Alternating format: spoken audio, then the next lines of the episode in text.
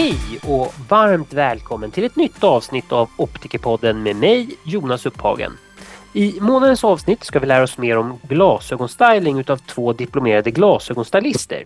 Vi har bjudit in två experter inom området, Kristina Alvefrid och Emma Frankman, som båda är erfarna diplomerade glasögonstylister.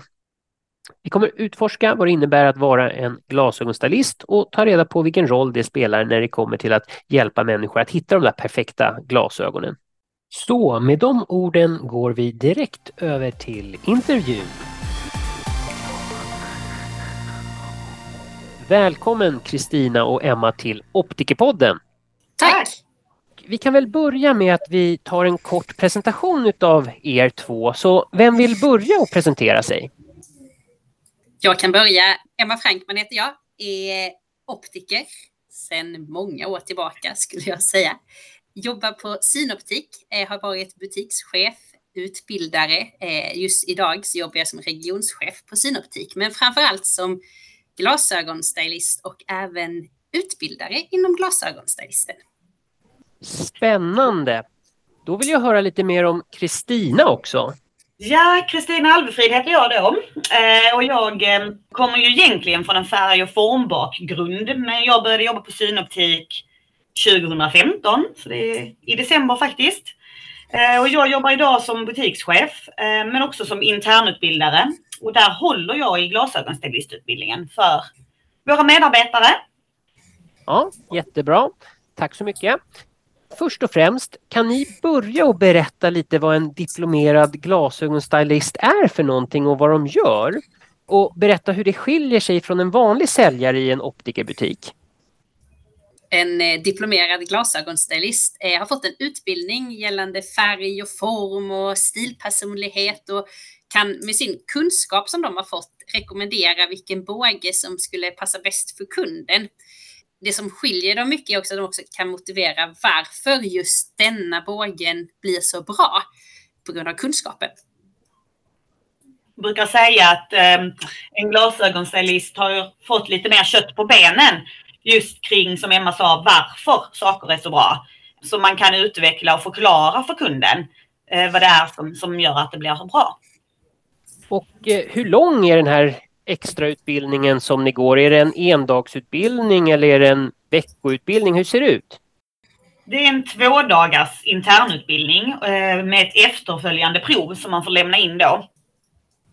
Ja, jättebra. Hur blir man diplomerad glasögonstylist? Jag, eh, som jag sa innan så kommer jag ju från en eh, färg och formbakgrund. Jag har många år i frisörbranschen. Och där har jag också hållit utbildningar i färglära. Eh, och färgkunskap. Eh, men jag gick en eh, internutbildning på synoptik också då för att bli glasögonstylist. Och sen har jag varit med och byggt på det i utbildningen. Och från min sida så eh, har vi ju tidigare haft en extern eh, aktör som hjälpte oss med det här med färglära och stilpersonligheter. Och det som, som jag har fört in i stylistutbildningen, det är lite mer optikerkunskap om man säger när det gäller passform rent optiskt allt från material på bågar till hur man ska tänka med glasen för att hela glasögonen ska bli så bra som möjligt. Ja, det här låter ju jättespännande. Kan ni berätta lite mer om den process som ni går igenom när ni hjälper en kund att hitta sina perfekta glasögon? Jag brukar förklara det som att det är att man får vara lite detektiv. Vi brukar titta på färg och ansiktsform och skala men också behovsfrågor för att ta reda på vem kunden är vi har framför oss. Här är det ju motsvarande från vår sida ute i butiken. Eh, optikern har ju ett, ett behovsfrågor eh, inne hos sig just kanske för synbehoven och vi har ju samma ansvar att hitta behovsfrågor inför passform och stil. Ja, men och, och alla de bitarna tillsammans eh, är ju det som, som vi hjälper kunden med för att hitta de perfekta glasögonen. Jag förstår. Och Kristina, du sa att eh, du tar hänsyn till kundens ansiktsform när du väljer ut glasögon till dem. Hur mycket spelar ansiktsformen in? Är det en av de viktigaste delarna eller hur, hur viktigt är det? Jag skulle inte säga att det är det viktigaste. Eh, jag skulle säga att givetvis spelar det roll för passform och komfort. Eh, bågar måste ju passa och sitta bra. De ska bäras i ansiktet många timmar. Men allra viktigast är ju att kunden trivs med looken, skulle jag säga. Ja, yes. Vilken typ av glasögon anser ni är mest tidlösa eh, och allsidiga enligt er erfarenhet? Finns det några sådana bågar om man vill köra på en, en båge som, eh, som håller länge? Det är ju ganska roligt för att eh, många säger att de vill ha en, vilken båge säljer ni mest av? Och det är ju så att eh, världens mest sålda båge är ju Ray-Ban 5228, eller var i alla fall för något år sedan, eh, vilket är en storsäljare rent klassisk plastbåge. Eh, sen kanske den inte är för alla, men, men annars är det de här klassiska stilarna med rektangulära eller runda bågar som är säkra kort. Eller hur Kristina? Ja, men jag håller med. När jag började med att göra detta om dagarna så 5228, jag tror vi sålde ja, men minst en varje dag. Och den hänger ju med, så det är ju en sån klassisk, för mig, klassisk tidlös. Men det är ehm, runt tycker jag aldrig man kan misslyckas med höll jag på att säga. Men det, det finns en rund form till de allra flesta och den blir också gärna tidlös. Den här Ray-Ban-bågen som ni refererade till, eh, jag som är lite dålig på siffrorna där, har den något namn den modellen eller har den bara de siffrorna där? Alltså den heter ju Ray-Ban 5228 och sen har de färger efter. Jag vågar inte säga, jag har nog aldrig hört, har du hört ett namn på den Kristina? Nej, jag tror inte ett modellnamn så nej den heter det, alltså det är numret. Den, vad jag vet inte har något namn. Okej, okay. ja, jag tänkte om det var någon sån här Wayfair eller någonting sånt där. Något som Nej, jag kunde. det är ju inte det. Utan det, du har garanterat sett den för att det är en plastbåge eh, med två eh, metallklyttar ute på sidan. Så att det är ju den. Är det, det är inte Clubmaster då? Nej, det är inte nej, Clubmaster okay, utan den är mitt emellan. Jag ska se om Ray-Ban Nej, den heter 5228 på deras hemsida. This read your wingtip style glasses. Den är mitt emellan som Emma säger. Som du tänker Wayfern fast med lite mer tacksam, tack, tacksam storlek. Okej, okay. ja, ja. ja, jag bara undrar om det fanns något namn där som sagt. Vad, vad, tycker ni är den mest utmanande delen med att arbeta som diplomerad glasögonstylist? Shoot Kristina. Ja, jag satt och tänkte lite. Eh, nej, men den, den mest utmanande delen skulle jag säga är att konstant hålla sig uppdaterad. Eh, både med trender och material, men faktiskt också våga testa nya saker och våga utmana kunder lite. Vi har ju många eh, återkommande kunder som har gått hos oss länge och och man blir ju gärna lite så hemmablind i, i vad man trivs med. Men lite nya kombinationer. När det händer mycket på marknaden så är det också viktigt att vi förmedlar det så man inte bara tror att, eller så kunder inte bara uppfattar samma alternativ alltid skulle jag säga. Ja, jag förstår. Jag spenderar ju mindre och mindre tid ute i butiken och hjälper kunder med glasögon, vilket är synd tycker jag, för då tappar jag ju den där delen. Men jag minns det som att när jag jobbade ute i butiken då, då, upplevde jag det som att ibland kunde det ta jättelång tid för kunderna att bestämma sig vilken båge de skulle ha. Att de, de kunde liksom fundera och komma tillbaka flera dagar. Så att jag tänkte kanske att den största utmaningen är tiden där. Hur, hur hanterar ni situationer när kunder har svårt att bestämma sig eller är osäkra på vilken typ av båge som de vill ha? Det är ju så med Eh, med mycket utbildning rent stylistbiten och ju mer man jobbar med det desto snabbare skulle jag säga att det går för att om man kan agera det stödet för kunden och ge dem konkreta anledningar, alltså varför är just denna bågen bäst, men även visa skillnader, att om du till exempel väljer den här rundare bågen så kan du se hur den går med din käklinje och, och se hur de följer ögonbrynen och, och skalm, liksom hur skalmen sitter. Och man verkligen visar varför just bågen är den bästa så, så får man dem att liksom bestämma sig snabbare normalt just för att de känner sig trygga i beslutet varför den här bågen är bäst. Sen är det även för oss som har jobbat länge med det här så vissa kunder behöver mer betänketid och ibland behöver de hem och fundera. Eh, men det som är våran roll i det hela är ju att ge dem så mycket eh, input att de vet varför just denna bågen är bäst eller den bästa av dem de ska välja. Och där är det också alltid en avvägning för oss, precis som Emma säger, att jag upplever att man märker rätt så snabbt om en kund egentligen bara behöver stöd och bekräftelse i sina val eller är en person som faktiskt behöver tänka igenom det. Och där är det ju väldigt, väldigt viktigt att vara lyhörd inför kunden helt enkelt har ni några tips på hur man kan få till ett avslut i en sån här glasögonutprovning? Ja, jag har hört exempelvis att man kan visa två bågar. Man visar först en båge som man verkligen tycker att den här passar kunden i och sen så visar man en dålig båge som kunden inte passar i för att kunden ska tycka att den första bågen var verkligen ett bra alternativ. Har ni några sådana strategier när ni jobbar? Jag har kanske inte exakt den där strategin att visa en båge som är, som är dålig. Eh, jag skulle hellre visa olika stilar, att där ta in liksom, vad är det för stilpersonlighet jag har framför mig? Vilken stil passar vilka glasögon till? För det är ju sällan att en kund bara behöver ett par glasögon. Eh, dels behovet kanske optiskt, men också behovet rent stilmässigt. Eh, så jag hade ju hellre tryckt på olika stilar där, men verkligen liksom visa skillnaderna. Vad händer om vi väljer en rund båge mot en rektangulär båge? Eh, vad vill du framhäva i ditt ansikte? Eh, vill du att din näsa ska se större eller mindre ut? Jag kanske inte frågade specifikt, men att man faktiskt visar vad stor skillnad liksom skalan på bågen gör beroende på var nässadeln, alltså var sadlarna sitter, var sitter skalmarna? Eh, vad har vi för detaljer på bågen? Det är ju mycket sånt som man kan få glasögonen att bli ännu mer perfekta liksom med om, om man har mycket plast på utsidan på bågen eller över näsdelen. Mycket där eh, skulle jag lägga tiden på istället för att visa en båge som faktiskt inte kommer fungera. Ja, men jag, jag håller helt med. Jag, jag tror att det viktigaste vi kan göra från stödet ute i butiken är att inte visa 250 bågar utan faktiskt göra konkreta genomtänkta val. Men att de valen också är relevanta för kunden. Hela tanken är ju att kunden ska må bra och känna sig fin i sina glasögon. Och jag är av den meningen att jag tycker att man märker rätt så fort på en kund när de trivs med sig själv när de tittar i spegeln med ett par bågar på då kan man nog eh, minimera tiden det tar att prova ut bågar genom att vara observant på, ja men oh, den här färgen, det såg jag att hon tyckte om. Eller han gillade när det var rakt här. Alltså att man plockar upp de små bekräftelserna från kunden och på så sätt minimerar alternativen. Och också vara väldigt ärlig där, för det gäller ju med vissa färger med tanke på vad du har för färg i dig själv.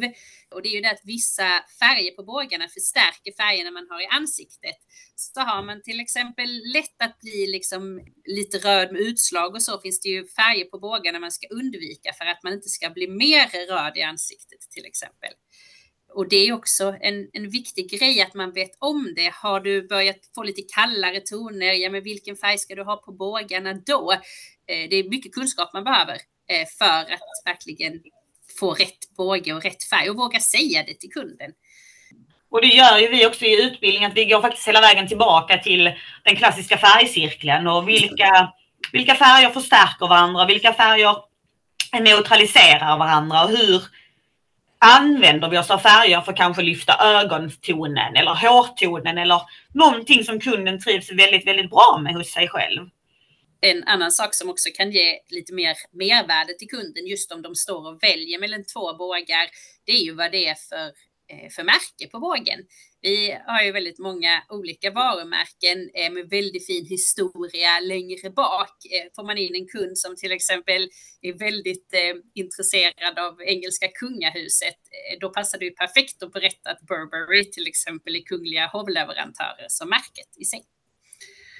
Och storytelling som Emma pratar om här är ju, tycker jag, e-, en grundpelare i vår yrkes också. Att veta vad det är vi använder veta vilka märken vi har, vad de står för och ja, men kunna förmedla det som ett mervärde till kunden.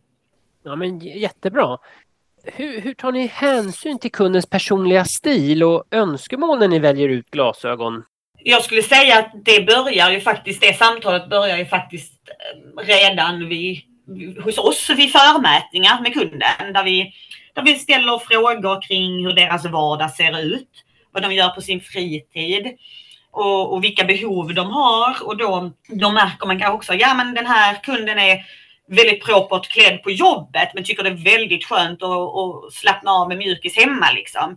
Och då, då har man olika stilpersonligheter att bygga på, skulle jag säga. Det börjar redan, som jag sa i början, lite detektivarbete för att lära känna kunden lite så. Alltså det är ju lite det viktigaste arbetet, är den personliga stilen, för att det är ju det som genomsyrar en. Och där är det ju viktigt att även själva stylistutbildningen handlar ju mycket om att hitta den perfekta bågen till kunden. Men sen vad som är perfekt skiljer ju sig lite från vad kunden faktiskt är ute efter och det är här personliga stilen kommer in som mest.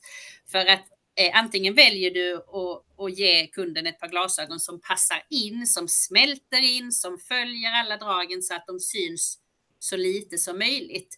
Men har jag till exempel en kund som är väldigt kreativ i sin stilpersonlighet, då vill de inte att glasögonen ska passa in. Då vill de ju att glasögonen ska sticka ut. Så då behöver jag ju tänka tvärtom. Då behöver jag ju ge dem bågar som inte smälter in, utan som kanske går mot hur, hur eh, vad ska man säga, ögonbrynen sitter eller hur storlek. De kanske ska ha en alldeles för stor båge för att det ska passa den personliga stilen för att det ska bli kreativt. Eh, jag kanske inte normalt skulle ha valt en knallblå båge om inte kunden har kallare toner, men här så skulle jag göra det för jag vill att den ska poppa ut liksom på det. Ja, eh, jag skulle bara säga att vi, vi har ju ett väldigt eh, fint arbete där vi får hjälpa kunder att må bra med sig själva varje dag. Eh, och, och vad det innebär är ju helt och hållet individuellt till varje kund som kommer in i butiken. Och många vet, många som har haft glasögon i många år vet ju gärna vad de trivs i. Men, men där kan man ju också försöka utmana kunden. Mm, som Emma säger, ja, men kan man vara lite mer kreativ? Är de det på sin fritid? Eller att försöka hitta vägar i kommunikationen med kunden och, och ta reda på Ja men den här kunden kanske alltid har drömt om ett par gröna glasögon men inte vågat. Men ska vi prova? Att man liksom har det i åtanke att vårt jobb är ju faktiskt att se till att kunderna har någonting som är ett hjälpmedel men som får dem att må bra med sig själva också. En eh, annan stor bit i eh, utbildningen är ju också det här att det finns ju olika kundtyper. Eh, vi har ju de lättaste enligt min sida, de som redan vet vad de vill ha där gäller det ju bara att se till att ta fram så man får rätt vad det är de är ute efter. Eh, vi har de som absolut aldrig vill ändra stil utan alltid vill gå på samma och då gäller det ju att hitta bågen som ser ut precis som den de har. Kanske med en liten, liten förnyande effekt om man, om man får till det bra. Sen har vi också en stor massa som vill ha hjälp, som vill att glasögonen inte ska sticka ut. De ska gärna se ut som alla andras. Men det gäller ju att de då ser ut som alla andras fast bäst på personen man har framför sig så att man hittar rätt färg och form och de känner att det här är, är de. Eh, det är också en stor grej att man liksom också kan veta hur kommunicerar man med de olika kunderna. Eh, den ena kan man berätta att, som vi sa innan, att den här Ray-Ban-bågen den är den mest sålda i, i hela världen, men, men samtidigt till en annan kund så är det det sämsta man kan säga om bågen för att de vill inte ha en båge som passar alla liksom. De vill ha den bågen jag bara har en av i hela Sverige. Eh, Eh. Och det är ju det som gör det roligt också. Det är ju olika kunder varje dag. Varje besök ser ju annorlunda ut. Ja, jag förstår. Eh, vilka egenskaper tror ni är viktiga för att man ska bli en framgångsrik glasögonstylist? Eh, ödmjukhet, men också vara lyhörd för behov och stil. Även att man vågar utmana sig själv. Att man faktiskt, även när man inte har kunderna framför, titta på bågarna i sig och se vem, alltså istället för att hitta rätt eh, kund till bågen, hitta rätt båge till kunden. Alltså att man eh, utmanar och man är påläst. Informationen från glasögon som glasögon glasögonstylist, den slutar ju inte på utbildningen, utan den behöver man ju uppdatera hela, hela tiden. Ja, och jag tror också att man märker väldigt tydligt om man har att göra med en människa som, som vill um, att det här ska bli bra. Och jag tror de allra flesta som jobbar med service vill ju att det ska bli bra för kunden man har. Men, men det är ett genuint intresse för människan man har framför sig. Det är en jätteviktig egenskap tror jag. Ja, jag förstår. Och precis som ni säger så måste man ju hålla kunskapen uppdaterad. Hur uppdaterar ni er kunskap inom de senaste glasögon och modetrenderna? Hur håller ni er uppdaterade? Men vi jobbar varje dag med, med ett nära samarbete med vårt supply team som, som uppdaterar oss med nya utbildningar, olika märken och trender. Eh, och det kommer ju direkt från, från våra ägare SLA Luxottica eh, och genom vår utbildningssajt. Så där finns en uppsjö av internutbildningar för att lära sig mer om ja, men märken och trender och vad som händer just nu. Och sen innan varje utbildningstillfälle jag håller i så, så kontaktar jag ju vår supply team och pratar igenom vad händer just nu på marknaden. Så jag också är i framkant hela tiden i det jag förmedlar. Ja, jag förstår. Finns det några speciella trender eller stilar inom glasögon som ni tror kommer vara populära framöver?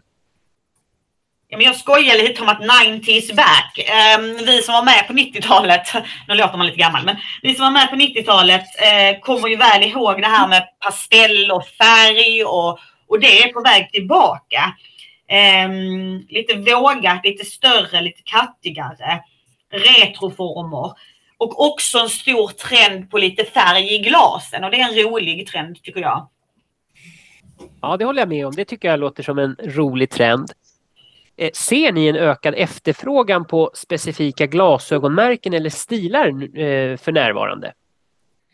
Alltså eh, Ray-Ban är ju alltid väldigt efterfrågade, framförallt sol. Vi ser också en större efterfrågan på lite mer klassiska märken såsom Tom Ford, Persol, Silhouette, alltså klassiska bågar, även Ray-Ban som har sett likadana ut länge. Men det som är roligt att se också att det är ju mycket Eh, om man säger fashion-varumärken som går på trenderna med det här eh, pastelliga, alltså såsom Versace, Dolce Gabbana, Gucci. Men eh, mer efterfrågan efter de klassiska bågarna skulle jag säga. Eller vad säger du Kristina? Ja, men jag tror att man någonstans har hittat hem lite i eh, vad man själv förlikar med kvalitet, så skulle jag säga. Och, och vissa av de här klassiska bågarna med Ray-Ban står ju för kvalitet liksom. Och, och man vill ha någonting som man vet är bra. Ja, det är den känslan på marknaden jag får just nu. Eh, vi har ju väldigt många märken som är väldigt, väldigt bra. Men att man håller sig lite till det man kanske vet. När vi ändå är inne på Ray-Ban där som ni nämner, eh, har ni kommit i kontakt med de här nya smarta glasögonen från Ray-Ban? Precis, eh, Ray-Ban Meta har vi ju i, i alla våra butiker eh, och displayar. Men där finns det inte så många modeller att välja på utan där är det en modell som finns att välja på. Ja, eller modell, men vi kan få olika färger på bågen. Det finns ju ganska många olika modeller, men vi har tagit in samma modell men i olika färgvarianter. Man kan antingen få den med, med genomskinliga glas, man kan få den som solbåge. Eh, det den gör det är att den eh, kan livesända vad du ser just nu, till exempel på sociala medier. Eh, men den kan också spela musik, är ju för att det sitter en högtalare precis vid ens öron. Man kan också prata telefon i dem. Jag förstår, men de här glasögonen, de, de går inte att beställa med glasögonstyrkor än så länge. Vi har inte det, nej. Nej, eller vi sätter inte glas i dem. Nej, inte än. Nej, okej, okay, jag förstår. Mm. Eh, nej men vet du, smarta glasögon, det har jag tyckt varit jättespännande de senaste tre åren. Jag var väldigt tidig med att köpa ett par från Kina med högtalare och bluetooth. De slipade jag in eh, mina glasögonstyrkor i så det är klart att det kommer framöver, det är självklart. Vet du, jag, jag ser ja, fram emot eh, tills vi får in den där teknikdelen i glasögonen. Jag ser jättemycket fram emot det för mig tycker jag det som är så fint med dem är att de funkar ju superbra både med hörapparater och alltså hur de sitter. Och, så jag tycker att just metan är väldigt genomtänkt där i det. Och eh, en rolig grej jag hörde här igår var faktiskt Dyslexiförbundet som hade hört av sig angående våra sådana här glasögon om att de skulle vara intresserade av att köpa in ett par för att hjälpa deras medlemmar att eh, mm, få lättare med att de kunde både höra och läsa samtidigt. Alltså att de skulle få ljudet rakt i glasögonen när de sitter och, och läser men också kunna se ögonrörelse. Jag vet inte. Eh, en kul eh, mittenbit. Det är ett jättespännande område som sagt tycker jag. Hur mycket väger ni in optiken när ni väljer ut glasögon till en kund? Där eh, är optiken det viktigaste för att det är ju glasögonen ska ju fungera. Det gör ju att man ibland kanske får välja bort de allra största fashionbågarna för att man har för höga styrkor till exempel eller att det blir för tjockt i glaset jag skulle säga att vi anser att optiken ska gå först för att man ska få glasögonen kan inte bli perfekta om man inte ser bra i dem. Ja, jag förstår.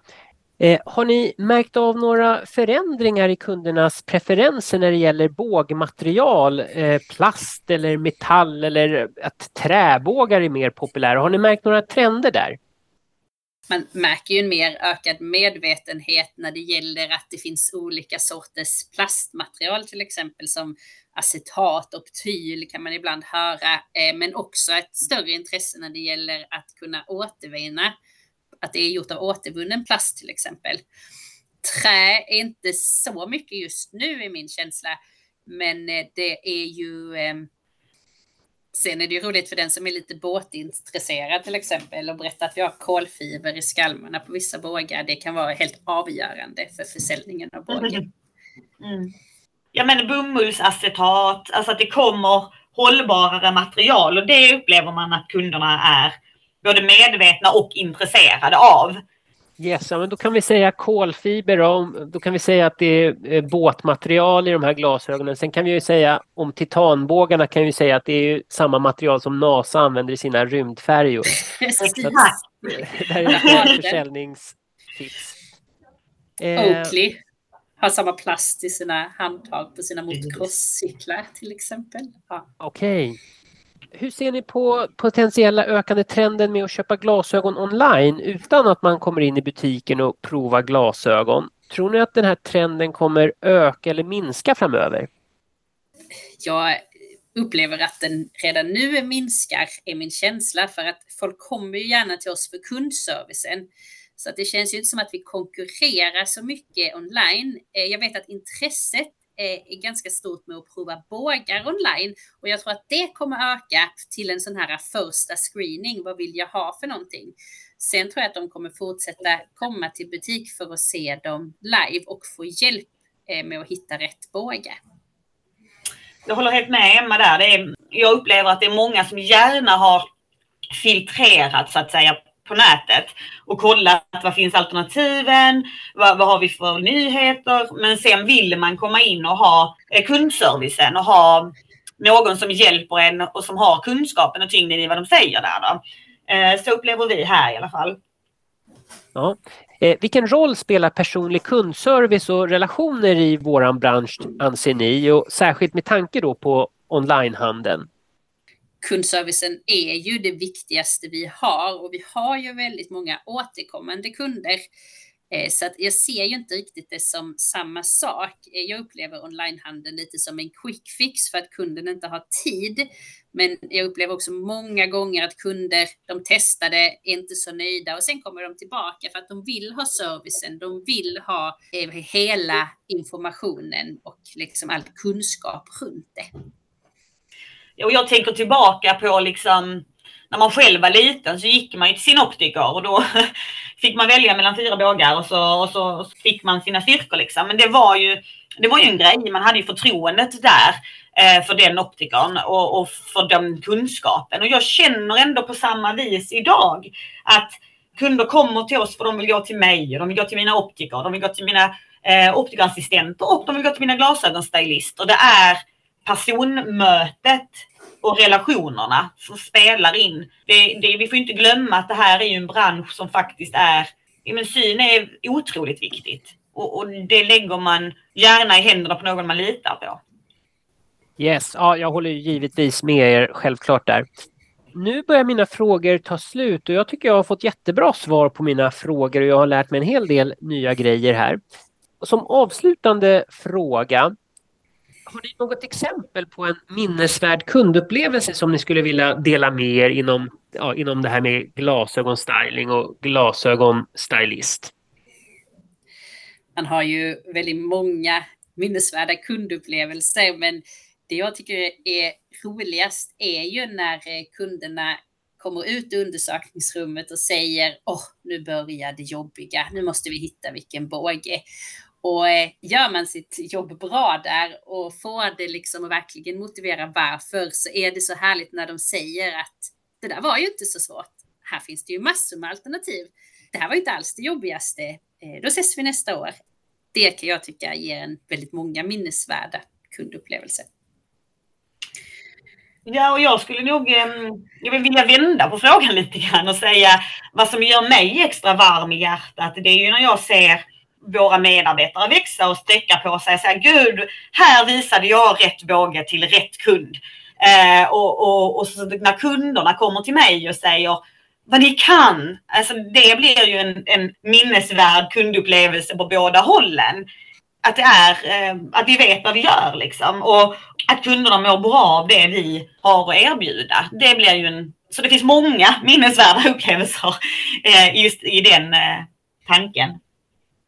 Ja, men jättebra. Jag kan dela med mig av en historia från min sida också som tangerar det här området. Eh, som vi kan lära oss någonting utav också. En gång så minns jag på mitt första jobb som optiker när jag var nyexaminerad så tog jag hand om en, eh, en äldre dam. Och när jag ser en äldre dam då kan jag börja tänka att ja, men det här är ju säkert en pensionär som har begränsat med pengar så att här ska vi hålla ner kostnaden både på bågar och glas. Eh, och sen när vi hade gjort beställning, vi hade valt båge, vi hade valt glas, då frågar kunden mig, har jag fått det absolut bästa och modernaste just nu? Eh, och då säger jag, ah, ah, nej det har du väl inte riktigt fått här. Jag har ju tänkt på att vi ska försöka hålla nere priset lite grann här så att du har kanske fått lite äldre bågar här och lite äldre glas. Och då sa den här kunden till mig att men nu har jag vunnit pengar på Bingolotto här så att nu mm. vill jag verkligen ha det finaste, det modernaste och det bästa för mina ögon. Och där, av den historien så kan vi lära oss att vi ska inte ha förutfattade meningar utan vi ska ju lyssna av kunden och göra en behovsanalys och liksom se till att det blir rätt för den individen och inte lägga in sina egna värderingar. Verkligen. Jag, jag hade en kär optikerkollega som sa till mig när jag var rätt så ny att du bor inte i deras plånbok. så vi har ju en skyldighet att visa det som är bäst för kunden. Så verkligen en superbra eller så historia Jonas. Ja, absolut. Eh, ja, nu som sagt, nu börjar mina frågor ta slut här. Är det någonting som ni känner att vi bör beröra också inom det här området som vi inte har pratat någonting om?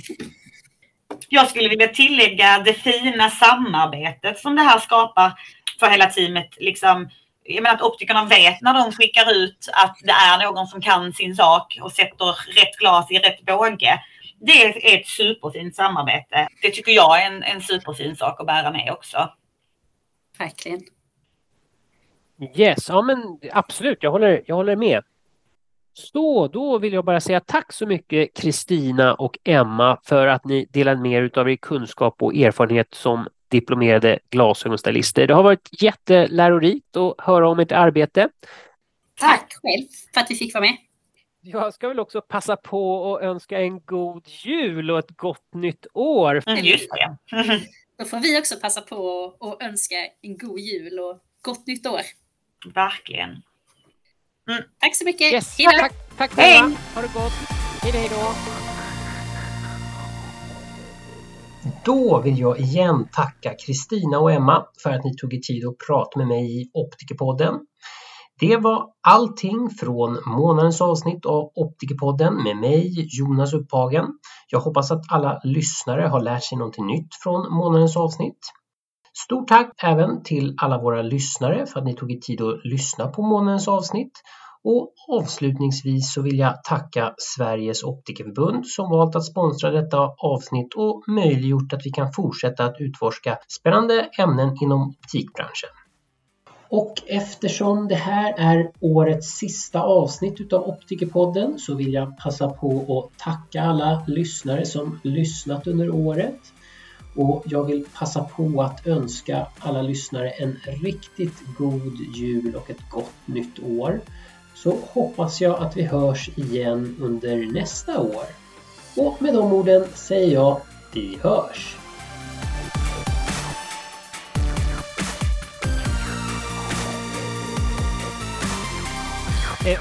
Märker här, jag, jag, ställer kanske lite knasiga frågor för det här är ju inte min starka sida.